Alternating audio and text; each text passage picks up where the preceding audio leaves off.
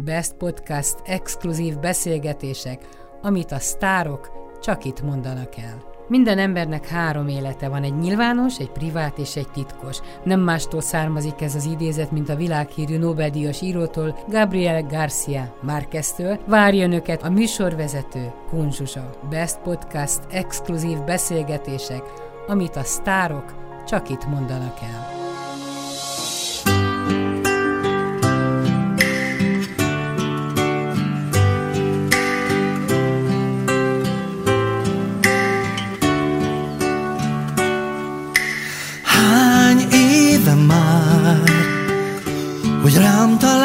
Egy dallam átírnám, de nincs miért.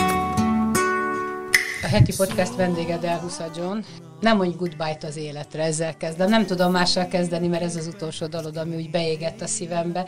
Az elmúlt egy évben, 3-4 évben rengeteg minden történt veled. Ha előre sakkozhattál volna, hogy tervezed az életedet. Ezt úgy kéne, hogy történjen valami, akkor ezt mindenre gondoltam, de erről nem. Vajon miért volt ennyi rossz az életedben? Te egy hívő ember vagy. Szoktál ezen gondolkodni, hogy miért a jó Isten rád ennyi csapást?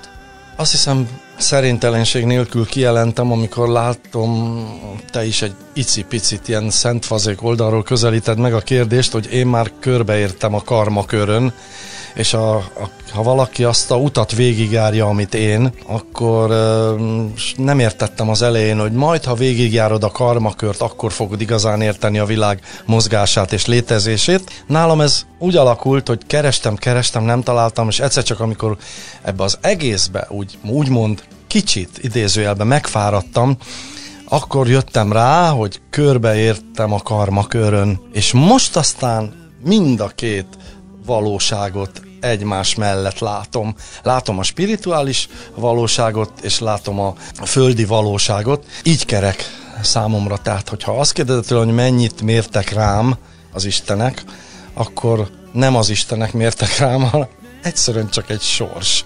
Tavaly a születésnapodat ünnepeltük, és ott nálad a Delhusa Beach-en mulattuk az időt, és már akkor bőségesen volt Covid.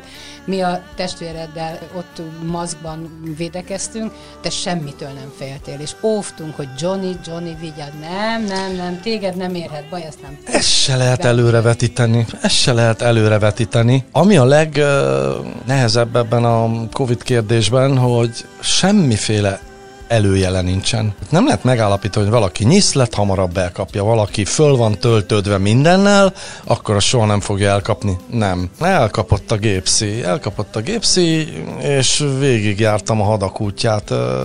Hát én nem nagyon láttalak téged sírni, de azért akkor megtörtél, amikor már... Nem akartam. Tudom, hogy nem akartam. Tudom, hogy nem. Nem akartam, sőt, nevetni akartam, de aztán visszanéztem, én is úgy látom, 2 másodperc múlva már nevetek újból. Ez csak úgy kitört belőlem, csak úgy megijedtem. Megijedtem, hogy ennyire nem tudok tenni valami ellen, mindennel, szívemmel, lelkemmel, testemmel, fizikumommal, bármivel. Ennyire nem tudok tenni ellene, és tényleg tehetetlen voltam, de mennyire tehetetlen, szóval... Hát csak így rébuszokban, benne a kórházban, amikor azt mondják, hogy jaj, de szörnyű a Covid, és jaj, de szörnyű a lélegeztetőgép. Nagyon kevesen tudnak az emberek arról, hogy mit jelent ott lenni benn. És mit jelent? Az volt a lényege, hogy nem is ez volt számomra a legszörnyűbb, hanem ami utána következett, bármi furcsa. Ugyanis amikor a lélegeztetőgépen vagy, akkor csak lepkézel az életér. Nem is tudod, mi történik körülötted. Csak ezt hallod. És te próbálod a ritmust felvenni, mert nálam a zenészvéremben a 2-4 máshogy alakul, és ezt a gépet föl kellett venni. Először küzdöttem is egyébként az első napokban, csapkodták a combomat, hogy nyugodjak le, és engedjem el, hogy a gép vigyen. Ugye te akartál lélegezni, nem engedted, én máshogy, hogy a gép. Gyorsabban, vagy netán zihálni. És nagy nehezen az ájulás határán ott tulajdonképpen lassan fölvettem a tempót, és akkor átengedtem magam ennek az időutazásnak, vagy pokoljárásnak, nem tudom minek nevezzem, nem voltam saját magam ura, és valóban igaz volt az a mendemonda, hogy egy alagútba kerülsz, és valahol nagyon messze ott a fény, és nagyon erős dohogás, az valószínűleg a szívnek a játéka, vagy a küzdelme a halállal, vagy nem tudom minek nevezzem. A meséből már ismerem a szavakat, de nem akarom ezeket az elcsépelt frázisokat pufogtatni. A lényeg az, hogy jobbról-balról kohók voltak ilyen. És a láva, vagy mint vulkánok, és ott pattogtak föl egy vasöntödébe. Emlékszem, amit meséltél, hogy a legborzasztóbb nem is a saját sorsod volt, hanem az, hogy kinéztél az ablakon, és ott álltak a hullaszállító autók, és akiket megismertél másnap már. Az már később volt. Később volt? Már később volt, igen, az már kijöttem ebből az állapotból. Amikor már úgymond tudtam magamról, akkor nem értettem, hogy miért állnak ott a szürke autók, és miért mennek el, jönnek, visszamennek el, és akkor nem tudom, 2 hét múlva megkérdeztem, hogy mik ezek a szürke dobozos autók, és akkor mondta az egyik orvos, hogy ezek viszik el a... És mit tanultál ebből az időutazásból? Sérülékenyek vagyunk. Messze menő koncepciót nem vontam le, mire is vontam volna le. Ragaszkodom az életemhez, jó, megszorítom a fogózkodót. Nem tört meg a lelked? Nem látod máshogy az életet? Nem tört meg a lelkem. Nem tudom, mi az. A megtört lélek, nem tudom, mi az. Az betegség, azt el sem tudom képzelni, mi az. Nos, akkor még mindig ez az ominózus születésnap. Ott volt a fiad meg a menyed, gyönyörű szép kis pocakkal. Nagyon boldogok voltak, simogattuk a hasát, hogy... Igen? Én a vendégekkel voltam elfoglalva, de ti egymással. Igen, ez történt? Bizonyám, és Macónak is mondtuk, hogy milyen szuper lesz, meg a feleségének is, és utána jött a hír, hogy megszületett a baba, de koraszülött volt. Igen, koraszülött. És az ő életéért küzdöttetek. Igen, utána 2-szer vissza is kellett menni a kislánynak a kórházba, ott különböző babával történtek különböző ilyen oxigén problémák. Nem volt köze a vírushoz. Egyébként annyi minden összejött. Képzeld el, hogy megkapta az oltást, és másnap történt, hogy a kórházba vitték. Tehát mit gondoljon az ember? Nem volt covidos akkor, mikor megkapta az oltást? Nem, rendesen. Hát ezt hívják sorsnak, nem? Sorsnak? Mert kiderült, hogy van egy agydaganata. Igen. Tehát lehet, hogy a hosszú-hosszú kínlódástól mentette meg ezt a kislányt. Az agydaganat se volt, hát most nem akarok hosszasan erről beszélni, mert akkor áthat engem ez az egész érthetetlen érzés, de nem is az agydaganat okozta. Végül kiderült, hogy jó indulatú volt ez az agydaganat, hanem az egy ér elpattant benn az agytörzsnél.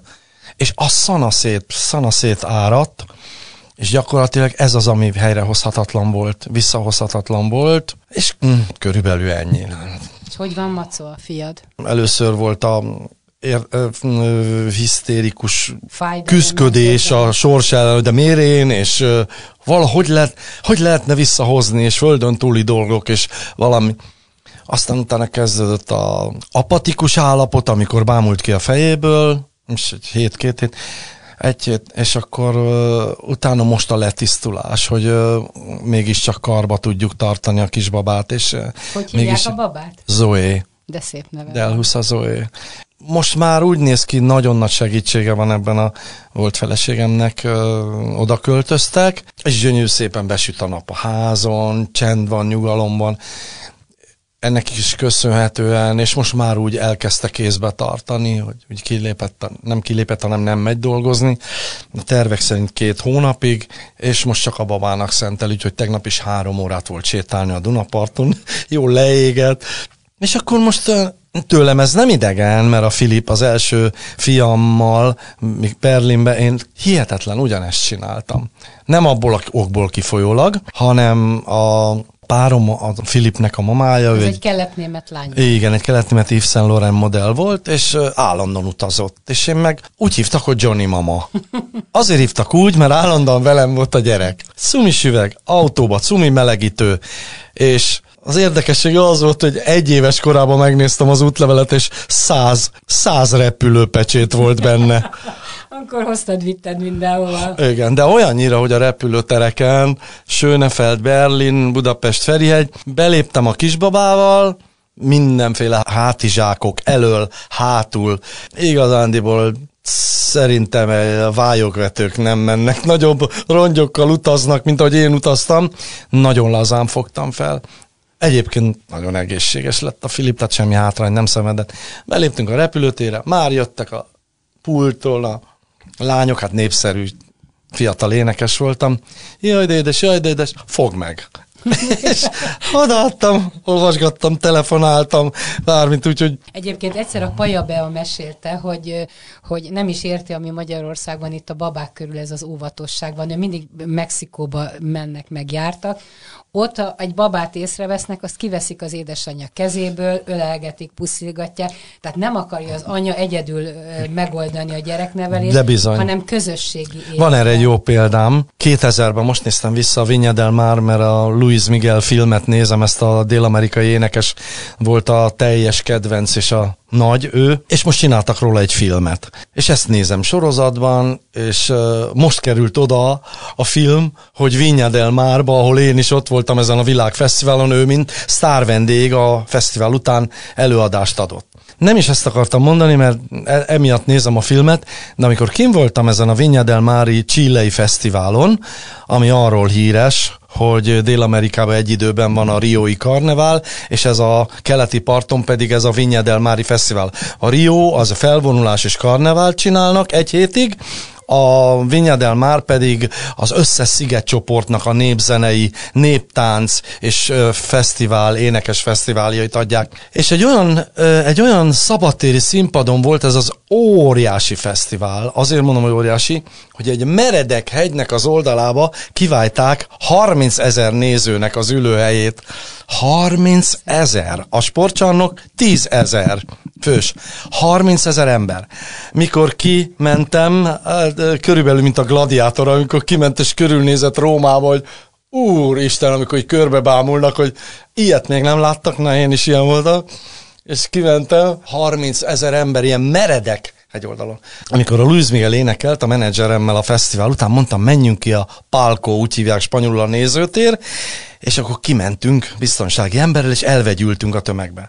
Hát én még ilyet láttam, elképzelésem volt arról, hogy a latin-amerikai fotballrajongók mit művelnek, mindent ők találnak ki, és de hogy a latin-amerikai zeneszerető közönség mit művel, csak azzal tudnám jellemezni, hogy ment a koncert, aztán utána a Gloria Estefan koncert volt, és a kis babájukat 2 méter magason földobta. Persze elkapta, de hát ilyet, ez aztán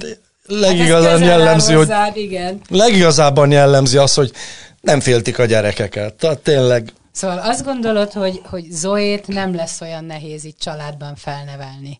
Tehát, hogyha ezt a fajta gondolkodást folytatja a Delhusa család, akkor megoldjátok. Hiányozni fog az anyja. Igen, biztos meg lesz oldva. Már most is látszanak oldódó jelek. Semmi probléma nincs vele. Semmi. Semmi probléma nincs vele. És mi hárul rád, mint nagypapára? Egy elég érdekes feladat. Arra már nincs hely, hogy babakocsit tologassak, hanem én azt vállaltam fel, hogy minden másnap főzök a családnak. Jól főzöl magad. Minden másnap főzök a családnak, igen, Fannival egyetemben. Ezt vállaltuk mi fel. Nem kis dolog. Szóval az étkeztetés. Jobban jársz, befizetsz valahova is, szállítsák meg.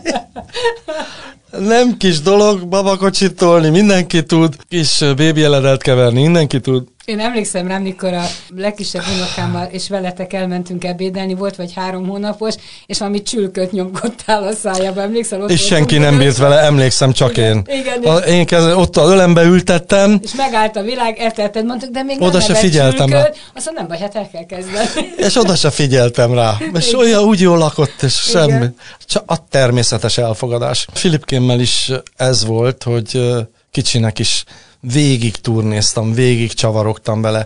Volt egy nagyon aranyos élményünk, északi tengernél jártunk egy koncerten Filippel, na ennyire kicsi nem volt, talán 5 hónapos, 8 hónapos, nem, de még baba volt, és akkor Rám került a sor, hogy nem mondta, hogy ez kommt aus Ungarn, ein weltberühmte sztár, etc. etc. John Delhusa, és akkor kimentem a színpadra, az Alatna is ott volt, és mondtam neki, hogy Szini, légy szíves, nézd a babakocsit, jó, amíg bemegyek énekelni.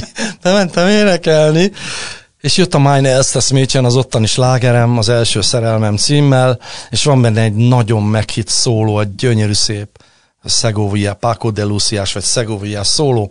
Néma csendben a közönség ámultan hallgatja, hogy egyszer csak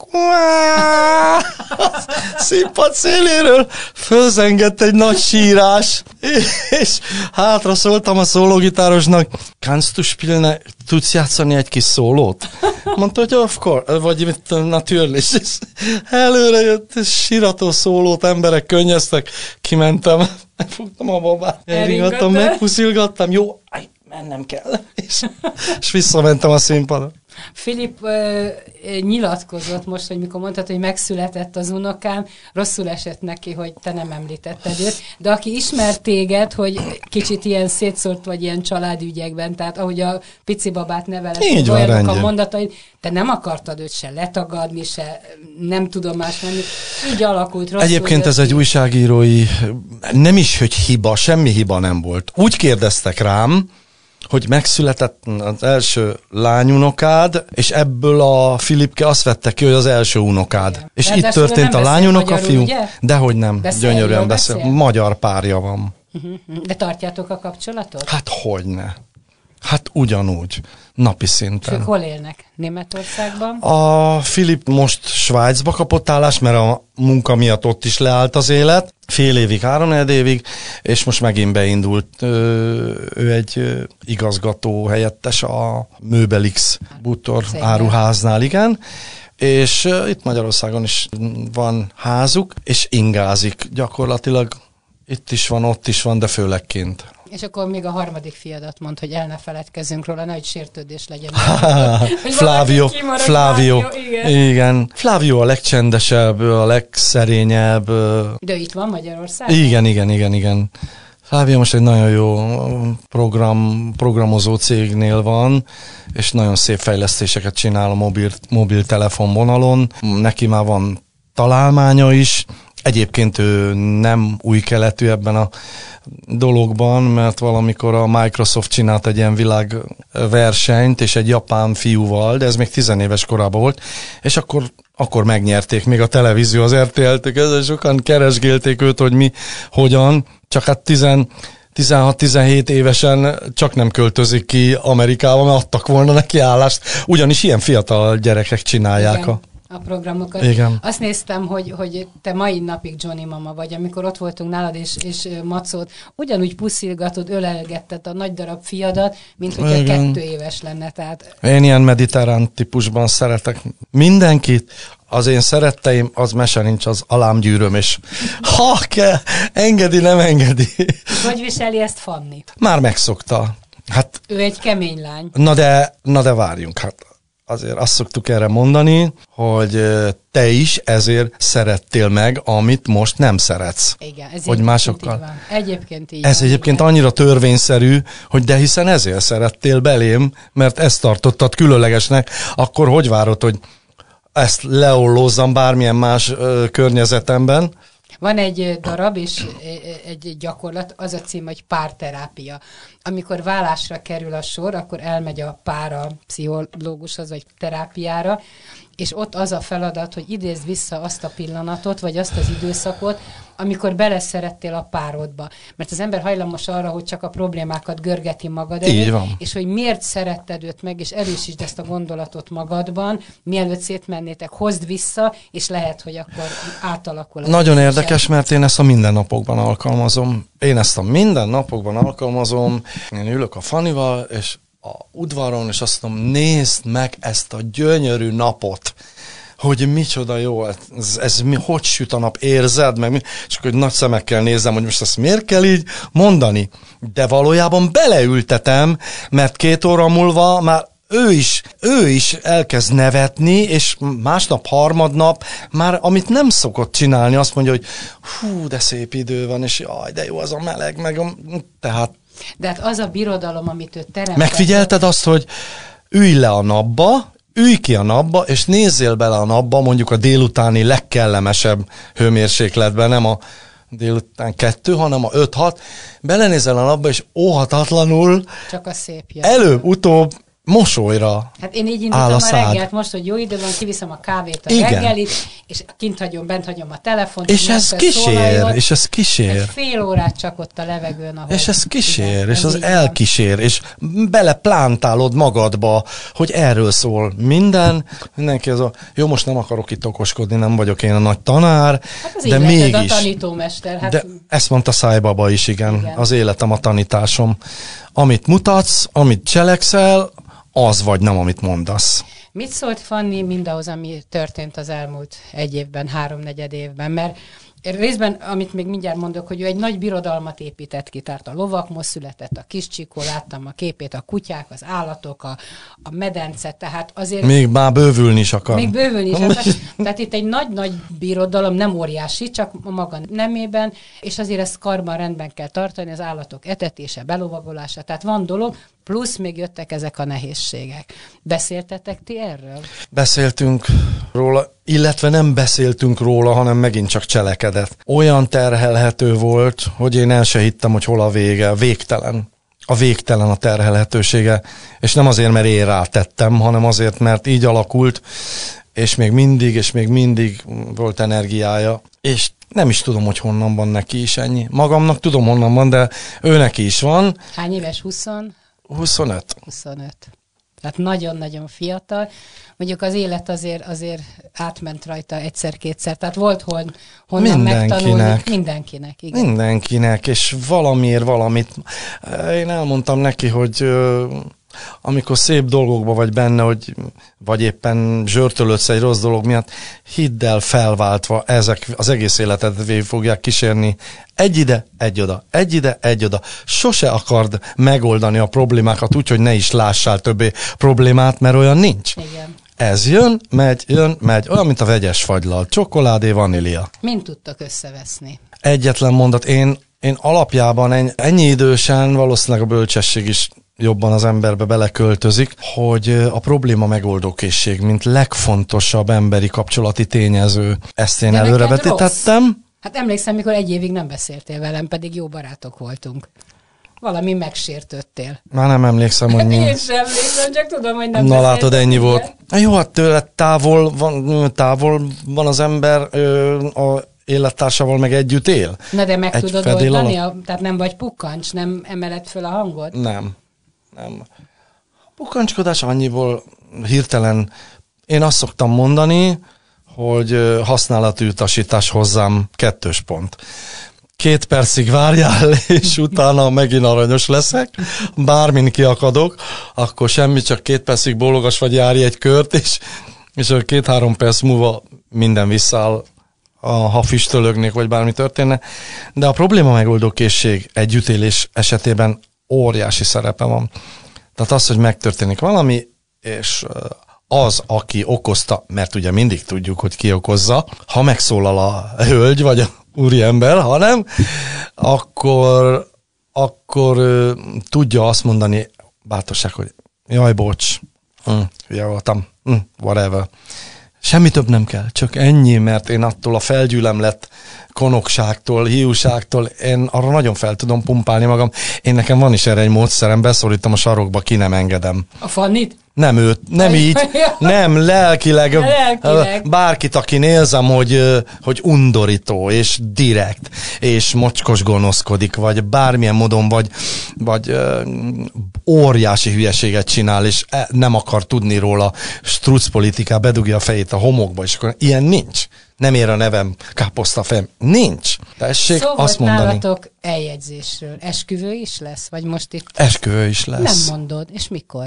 Hát ezt így nem tudom megmondani, de most már gyakorlatilag minden akadály elhárult, hogy hogy ez megtörténjen. És miről álmodik a menyasszony? Hogy nézzen? Nagy esküvő, nagy buli? Én próbálom rábeszélni, hogy ugorjunk ki egy ejtőernyőből, vagy menjünk víz alá búvárkodni, vagy mi lenne, a lovon állnánk mind a ketten, mint a betyárok. A Fábri Péter írónak és a Kovács Kriszta énekesnek ismered őket.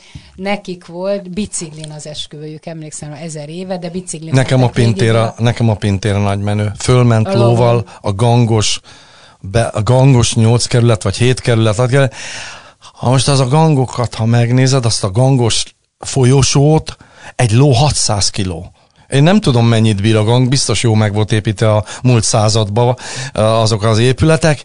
Fölmenni azok a, ki van sikosodva az összes lépcsőben, már 100 éves, azon fölmenni lóval. Most, hogy lovaglok, most látom, hogy mekkora nagy dolog volt a Tibortól.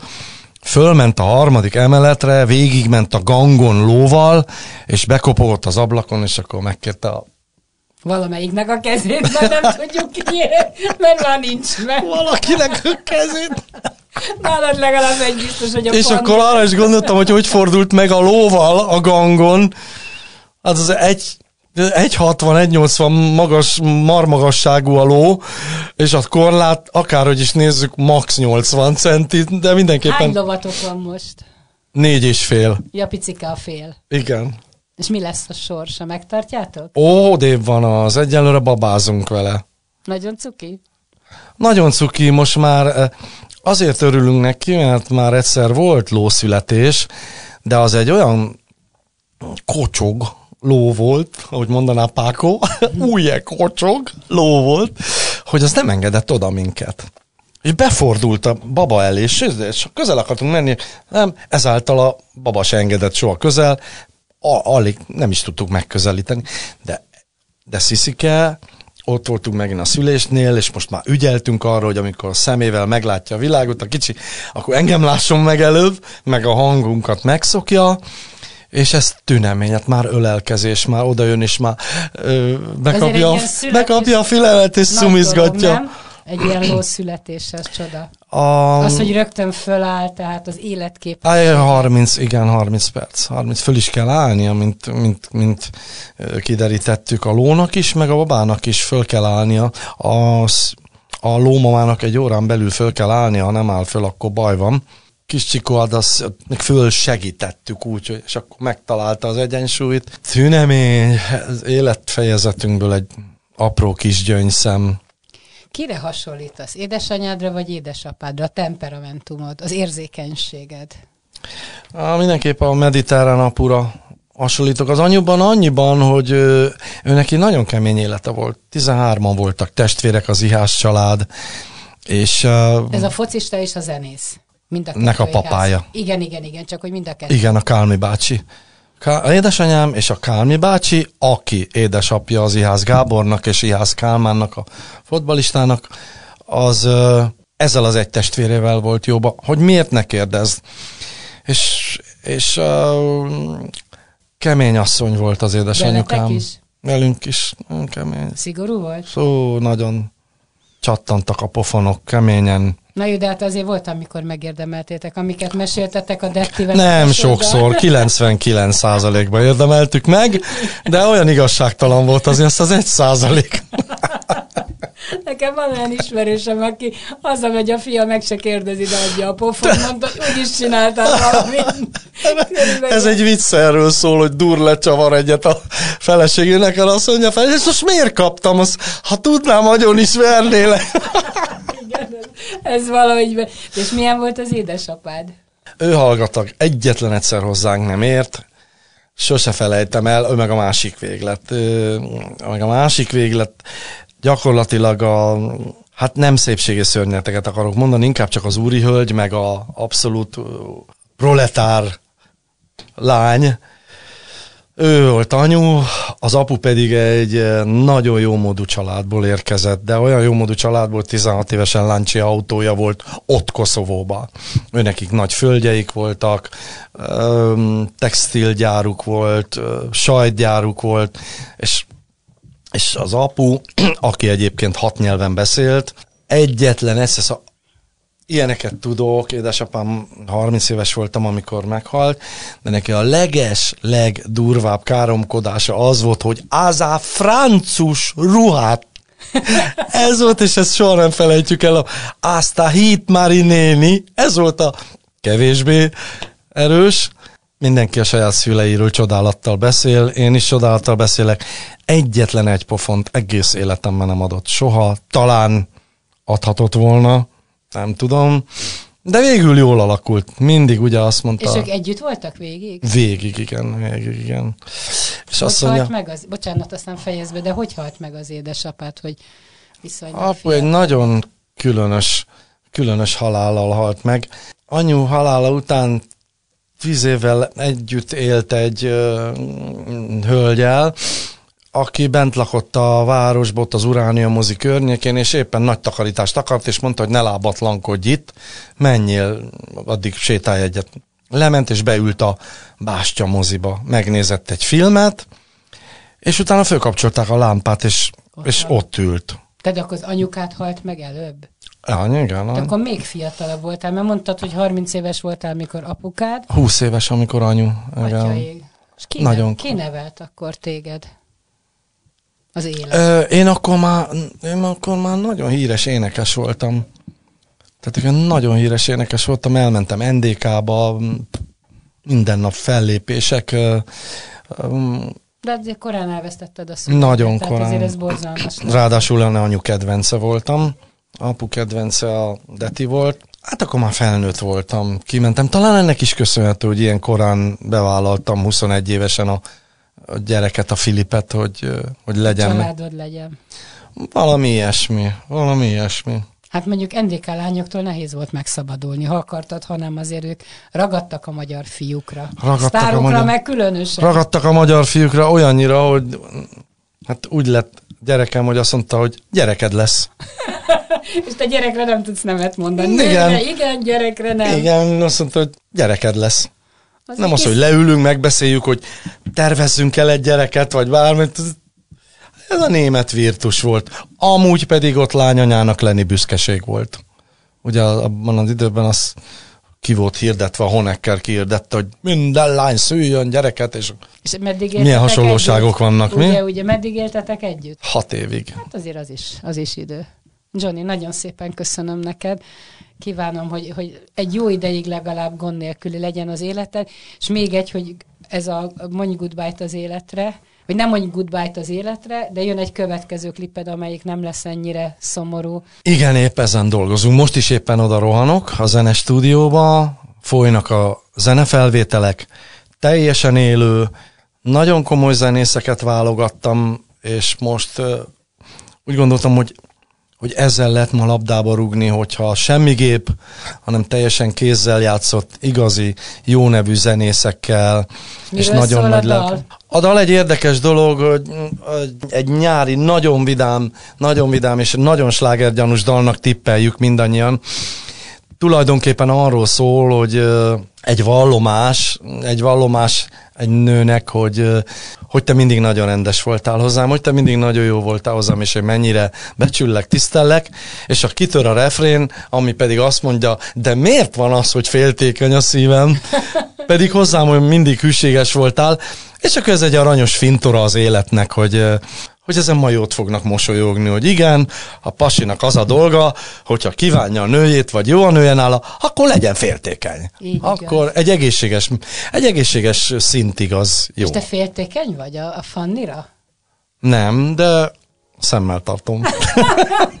Köszönöm szépen, Delhusa John volt a vendégem. Best Podcast exkluzív beszélgetések, amit a sztárok csak itt mondanak el. Minden embernek 3 élete van, egy nyilvános, egy privát és egy titkos. Nem mástól származik ez az idézet, mint a világhírű Nobel-díjas írótól, Gabriel García Márqueztől. Várjon őket a műsorvezető, Kun Zsuzsa. Best Podcast exkluzív beszélgetések, amit a sztárok csak itt mondanak el.